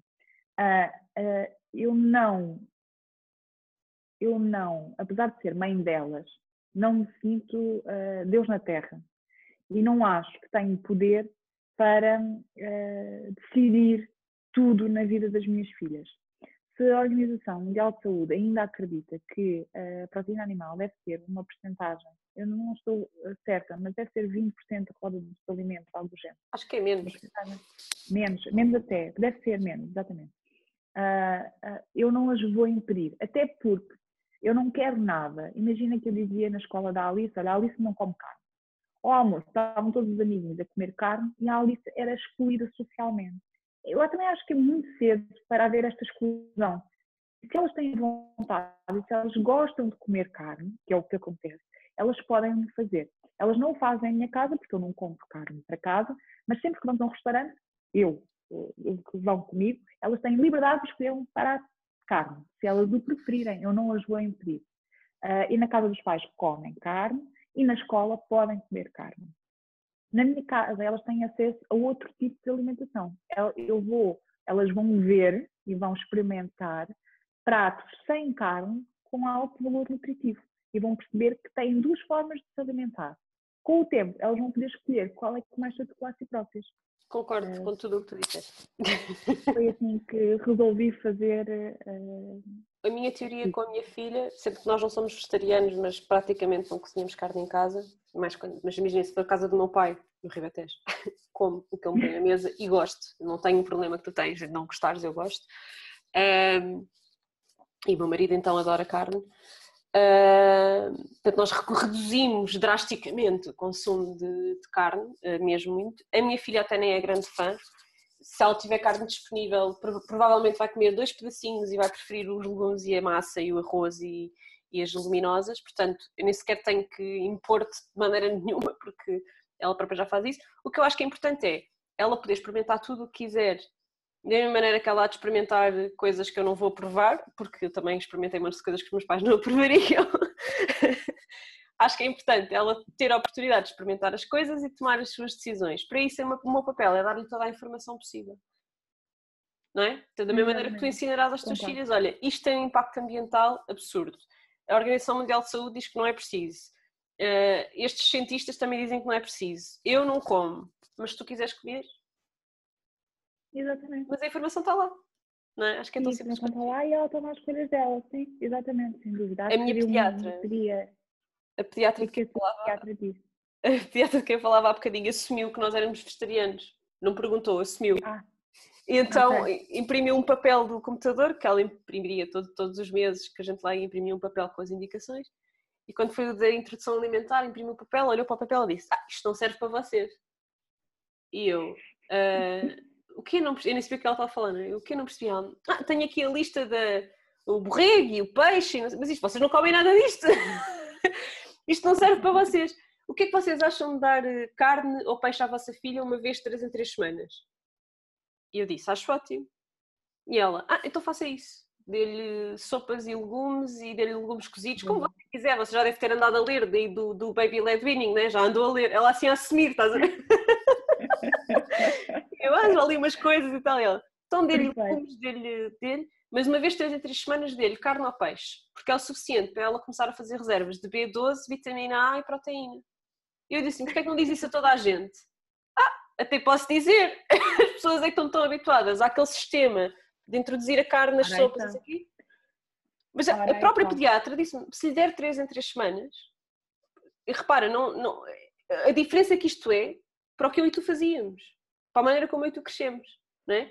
De três em três é semanas, é um, é um... Pá, como um bife por mês. Exatamente. Mas era, era uma formatação, não é? Estávamos formatados para que seja assim e agora estamos a fazer eh, uma, mudança. Uh, mas, mas é isso, um, um bife de três em três semanas, quando me perguntam, ah, mas é, é, é, eh, é, tão difícil para mim deixar a carne, como é que eu faço isto? Primeiro, acho que tens mesmo de, de, de gostas de carne, continua a comer carne, só tens de reduzir. O meu conselho é sempre, primeiro, que estavas a dizer qual era que funciona, que é primeiro, reduz, sei lá, duas vezes por semana. Só tens duas vezes por semana carne na tua casa. Depois passa esse período. Só tens uma vez por semana, ou só tens uma vez três em três semanas. Depois comes só carne, se sentes confortável, só carne fora de casa. E redes sociais. Sim, vais fazer Exatamente, uma evolução. E depois logo vês se para ti podes, se estás preparado para largar totalmente ou não. Eu não sinto qualquer vontade, tomo suplementação de B12 porque preciso, uh, uh, tomo todos os dias suplementação de B12 porque preciso, não vejo qualquer uh, impedimento nisso, um, sinto-me forte, ágil, com flexibilidade, saudável, está, está tudo bem comigo. O peixe, um, há muita questão em relação ao peixe. O peixe não foi uma decisão minha, foi uma decisão do meu corpo. E quando eu digo isto, o que é que significa? Eu deixei de comer carne e o meu corpo é quase como se eu estivesse desabituado de processar animais. Eu, não, eu comecei a não fazer a digestão do peixe e por isso é que eu deixei de o comer. Não foi uma opção, ou seja, eu vou deixar de comer peixe, não. Foi, eu comia peixe, eu comia uma dourada que adoro, um robalo que adoro e não conseguia fazer a digestão adoro um bacalhau ao lagareiro e não fazia a digestão. E passava tipo a tarde inteira a lutar contra o bacalhau no meu estômago e não conseguia fazer. Uh, por isso é que deixei. Também. Sim. Quando é que despertaste para as questões ambientais que te fizeram agora ser uma eco-warrior e ter um blog só sobre comportamentos sustentáveis? Olha, eh, eh, há duas diferenças. Há uma diferença entre despertar para, para, as questões ambientais e despertar para esta necessidade de falar delas. Uhum. Ou seja, do sítio onde eu venho, imagina, eu, eu, eu, eu, fazia o pão com a minha avó, eu estava na horta, eu ajudei a plantar batatas, eu, eu conheço as árvores todas de fruto e legumes pela folha, que é uma das coisas por quais eu sou mais grata na minha vida, é a infância que eu tive no campo de pé no chão, na horta, com, com os meus avós e com a minha mãe, e, e, a apanhar azeitona, ou seja, toda esta minha ligação à natureza vem desde muito cedo. Portanto, esta coisa, este, esta noção de que temos de a proteger porque é ela que nos dá subsistência, já existe em mim há muito tempo. Depois, eu acho que no ser humano acontece sempre uma coisa que é o, o desaprender para voltar a aprender. Quando eu vim para Lisboa, desliguei-me um bocadinho mais um, dessa vida campo e depois voltou a, a, a, voltou a mim esta necessidade de contactar muito com a natureza. Comecei também a ler muito sobre o assunto, imagina, as notícias sobre ambiente eram sempre aquelas que me puxavam mais, que, me suscitavam mais curiosidade. E, e, o que aconteceu foi há, há dois anos, três anos, com o depois do nascimento da Alice, eu comecei a, começou a ser tão presente na minha vida e eu quis fazer tantas mudanças lá em casa, tirar os tupperwares de plástico, passá-los para vidro por uma questão de, de, de, de saúde, eh, causa dos tóxicos que os plásticos têm associados. comecei a ler, comecei a fazer tantas mudanças e comecei a querer, senti em mim, foi uma necessidade grande de falar sobre isto, uh, de, de, das coisas que eu estava a descobrir. E nossa, foi, foi um, uma vontade de partilhar com os outros as coisas que eu estava a descobrir. Eu estava a descobrir coisas tão importantes, tão, que mexiam tanto comigo e, e, que eu achava que faziam tanta diferença no mundo que, que eu precisava de partilhar com as pessoas à minha volta. E eu comecei a partilhar com a minha família, com os meus amigos, e começou a ser um tema que as pessoas queriam muito ouvir. Ana, como é que faz isto? Ana, lembrei-me que no outro dia falaste sobre os fresquinhos nos quais levas os secos uh, para o estúdio. E a tua garrafa é de onde? E comecei a perceber que as duas pessoas à minha volta também queriam muito saber sobre isto. Então eu pensei, eu tenho que falar sobre isto. É, é, é, é, eu estou a ser chamada para falar sobre isto neste momento. E, e, e eu vou fazê-lo porque, porque me sinto muito bem a fazê-lo, sinto-me muito bem, sinto-me a ser melhor, sinto-me sinto a ter um papel melhor no, no, conjunto ao fazer estas mudanças para mim, para mim. Aqui o meu objetivo sempre foi eu fazer as alterações no meu comportamento e sinto-me muito bem ao partilhá-las com as pessoas e sinto-me rejubilo ao ver o impacto positivo que tem à minha volta. Um, eu ontem lancei o, o, o Eco, ontem estamos aqui a falar, não sei com, com, com Quando é que vamos sair? Lançaste o Ecovin. Dia 4 de Abril, exatamente. Ontem, dia 4 de Abril, que é o aniversário do Green Little Step, eu resolvi fazer assim, um desafio, tornar eh, assim, uma coisa leve, divertida, um jogo, onde as pessoas podem ser inspiradas para mudar alguns dos comportamentos assim simples no dia a dia. E, e, eu quando vejo o número de partilhas que eu ainda não estou a conseguir replicar, mas que são tantas, um, de pessoas que estão a preencher o EcoBingo e que estão a sentir-se motivadas a alterar comportamentos e a procurar soluções para diminuírem o seu impacto no nosso planeta, eu fico, eu não te vou explicar. Vê-se é na tua cara. As pessoas só nos estão a ouvir, mas vê-se na tua cara. Se calhar provavelmente perceberam o voto também. Mas uh, é, é, eu fico tão feliz quando chegou ao pé de mim e, e digo, Ana.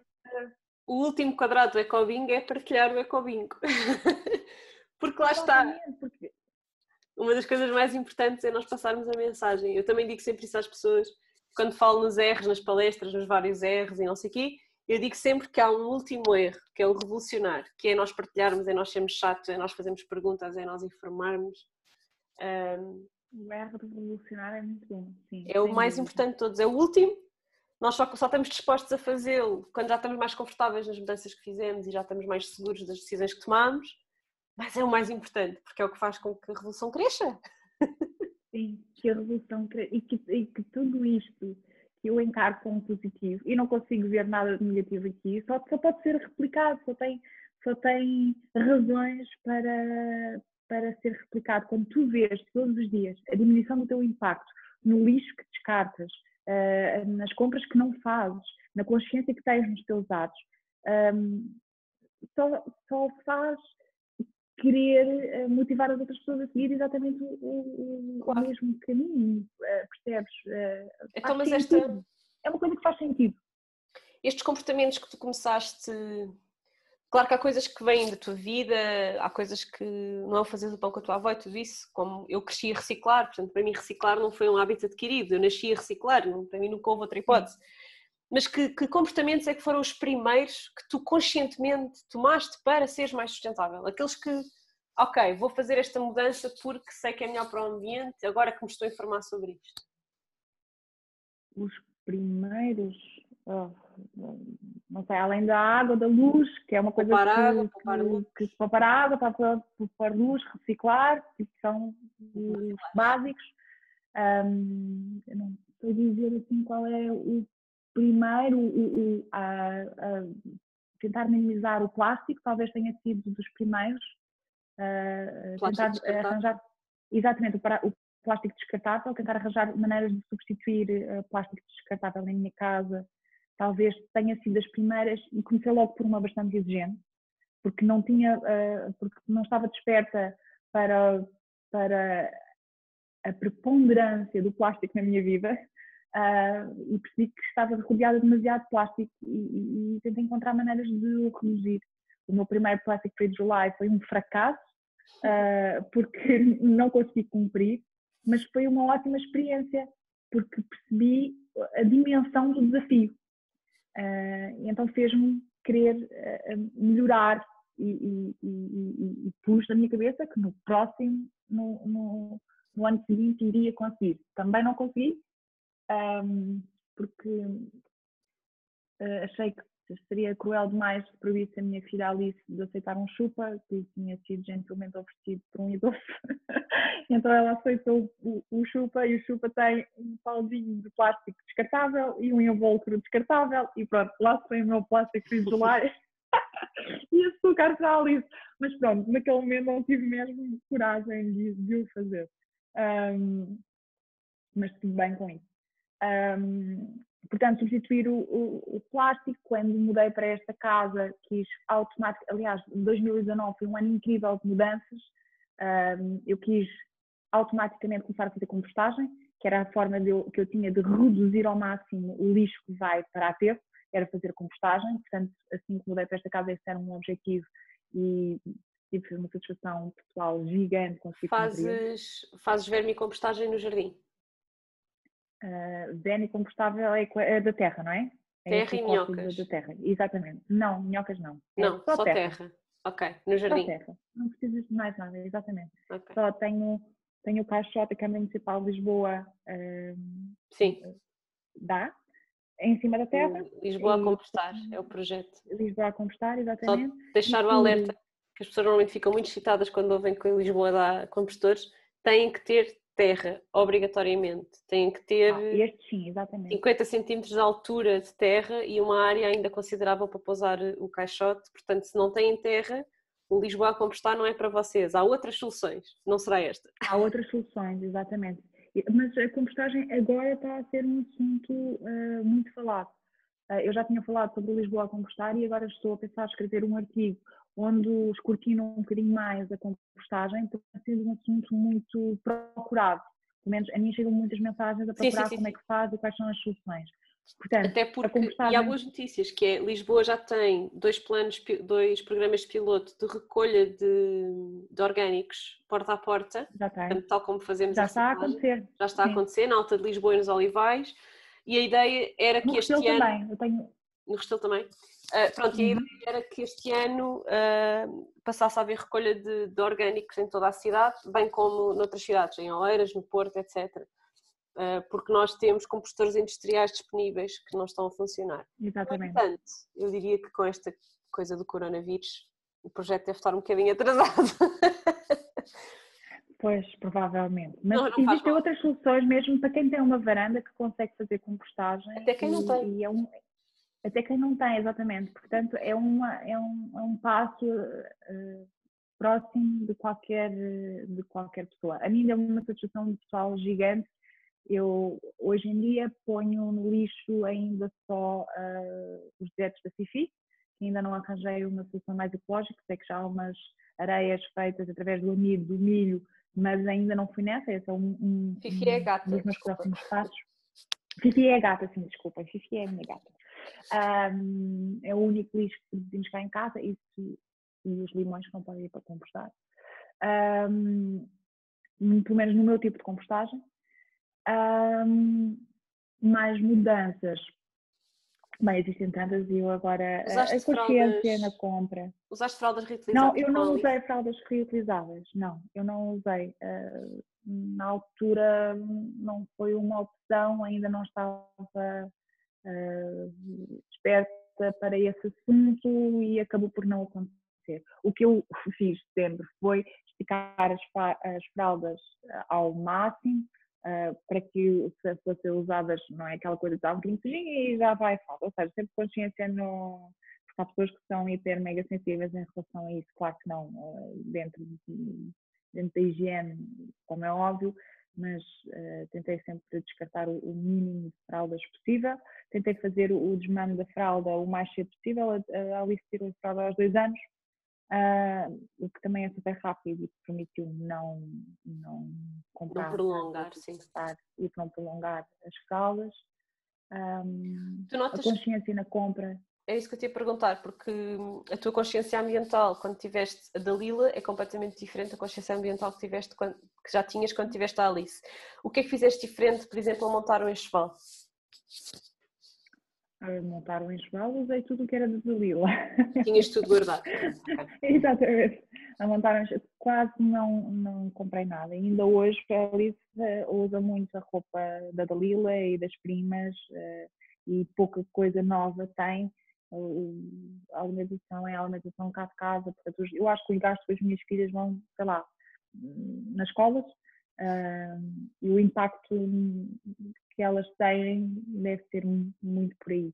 Tem muito a ver com a consciência na compra e as coisas que tu compras. Os produtos, uh, também tentei uh, usar coisas mais naturais e não estar a comprar sempre cremes para isto e para aquilo, o óleo de amêndoas, coisas mais uh, naturais e que não precisas de creme, para tudo e mais alguma coisa. Toalhitas, esquece, completamente contra, completamente descartáveis, uso de toalhitas reutilizáveis, não é? uh, água quente no início sempre, para não usar aqueles cremes todos, aqueles químicos para as peles dos bebês, ainda por cima as miúdas nasceram as duas com pele atópica, portanto soluções mais naturais são sempre melhores para este tipo de peles. E óleos, portanto, é? E óleos, exatamente. E mesmo fora portanto, de casa, usavas sempre toalhitas reutilizáveis? Nas saídas de casa? Toalhitas reutilizáveis, sim. Portanto, fraldas descartáveis, mas toalhitas reutilizáveis.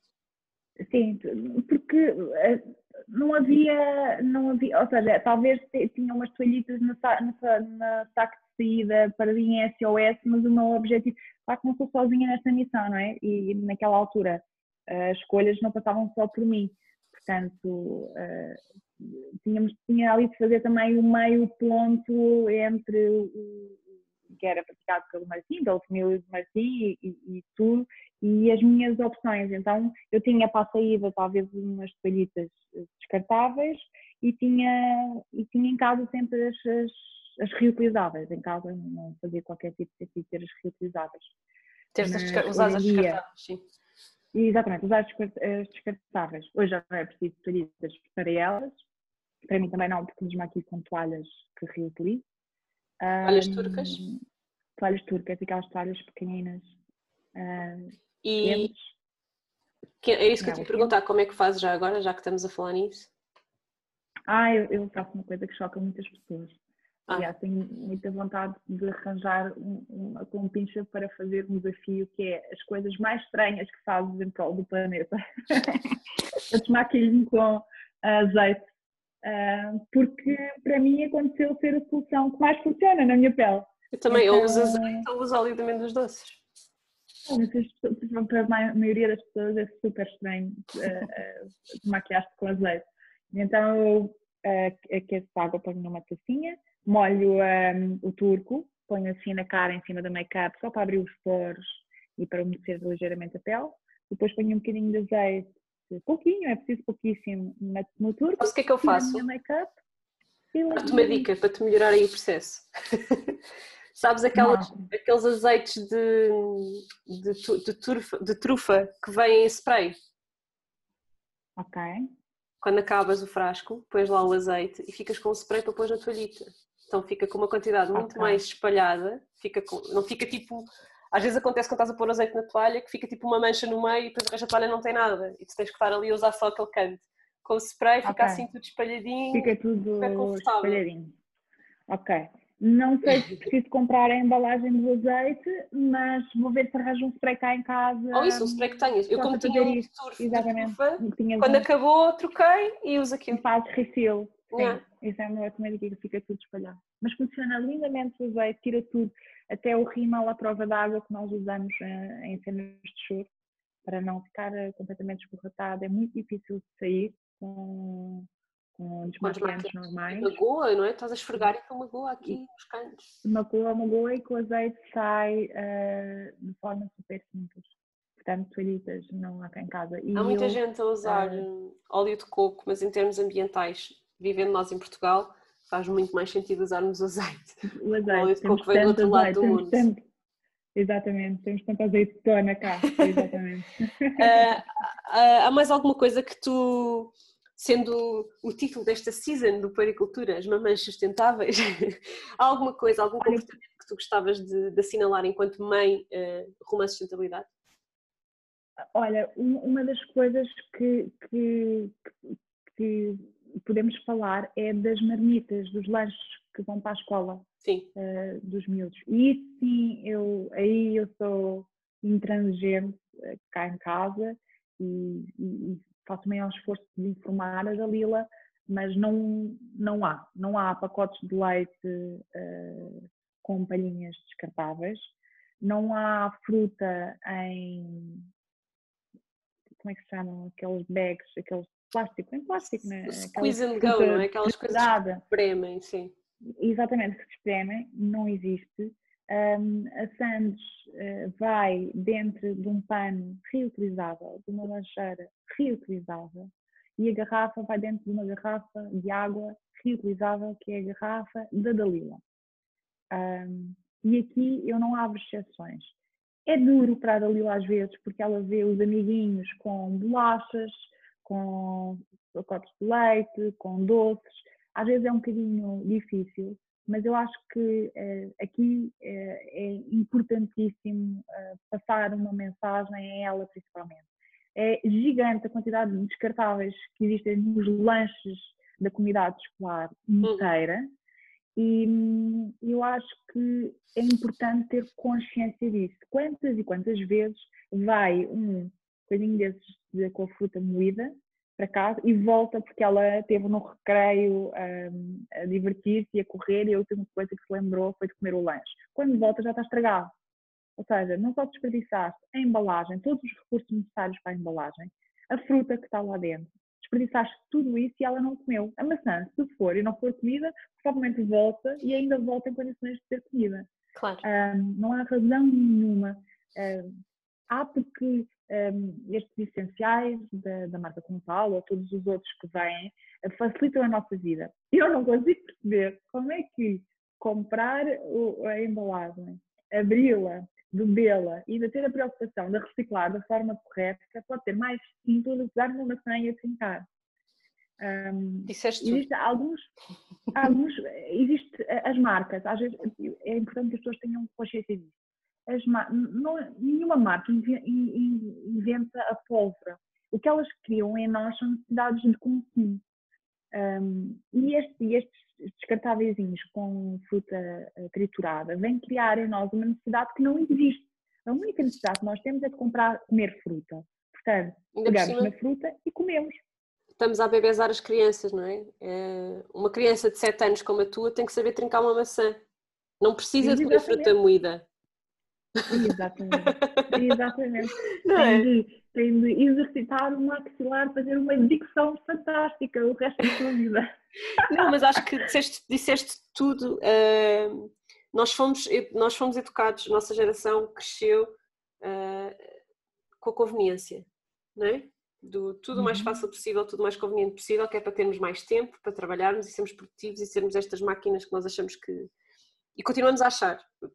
Nós estamos aqui a falar de soul living e não sei o quê, mas nós continuamos a achar que temos que conseguir fazer tudo e ser perfeitos em tudo. Isso continua a estar entranhado. E nós estamos a lutar contra isso ativamente, não é? Falando em slow living, falando do ambiente, falando de voltar atrás em algumas coisas, falando de comer a maçã com a casca em vez de, de, de comer a coisa já moída, triturada, e que na não sabe bem. que na cima não sabe bem, mas pronto. Um, mas nós vivemos com esta conveniência, com estas, uh, com estas bengalas, que muitas vezes, se nós observarmos bem, como tu acabaste de fazer, não são bengalas nenhumas. Até, até podem dificultar mais o processo. Uh, mas de facto somos vítimas do marketing uh, de conveniência. É? Do marketing da conveniência. Agora faz sentido, sabes? Tu olhas para um período macro, nós vemos de uma geração que é dos nossos pais que viviam em carência, Sim. não é? Faz sentido que a geração a seguir seja a geração de que tem tudo, Sim. para depois essa geração perceba que foi longe demais e que readapte. Portanto, eu acho que numa perspectiva macro faz, faz todo, todo sentido. Portanto, é importante é que nós consigamos ver as coisas à nossa frente. E uma saqueta com fruta lá dentro não facilita a nossa vida, como, como percebemos. Ela só dificulta não, com todo o processo que está. E eu acho que é nesse momento que nós estamos neste momento, é olhar para as coisas, perceber se ela facilita a nossa vida ou não, de verdade, tendo em conta o processo todo, se facilita uh, uh, o planeta, ou seja, no sentido de se o protege, se o estima, exatamente quão impacto é que tem nas nossas vidas, no planeta, e se faz sentido ou não, se é essencial. Eu acho que é neste momento que a minha vida, e eu sinto também no, no panorama que é estas as coisas que todos estamos mais ou menos a começar a fazer. E agora ainda mais porque estamos a ser obrigados a olhar para a nossa autossuficiência, para as nossas capacidades e para a nossa resiliência de uma maneira que a nossa geração nunca tinha tido nada parecido, não é? Por causa desta quarentena forçada. Um, Ana, queres uh, dizer-nos qual é o próximo desafio assim sustentável, ecológico, ambiental que estás a pensar propor a ti própria? Propor a mim própria, eu queria muito embarcar numa grande viagem que é voltar ao campo.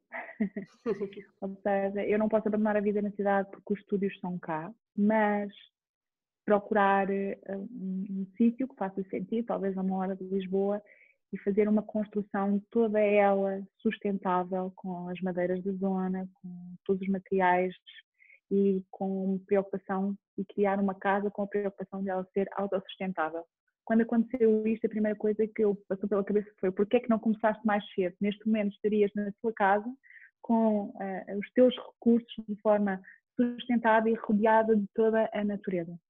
Eh, não sei se é um projeto, talvez seja um projeto a 5, 10 anos, é um projeto longo, mas eu gostava mesmo que o sítio onde eu moro fosse hum, onde eu escolho viver fosse autossuficiente. Era mesmo um desejo que eu queria, o reaproveitamento, reaproveitamento da água das chuvas, a produção de energia própria, ou através da hídrica, ou da eólica, ou da solar, criar mesmo um, projeto de, de, construção de casa, de habitação autossustentável.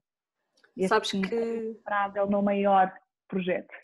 Sabes que eu e mais, portanto, eu e o meu marido e mais outro casal amigo nosso e mais outro amigo nosso, andamos há dois anos a navegar na ideia de comprarmos todos um terreno grande a dividir por todos e cada um construir a sua casa, assim como tu estás a dizer.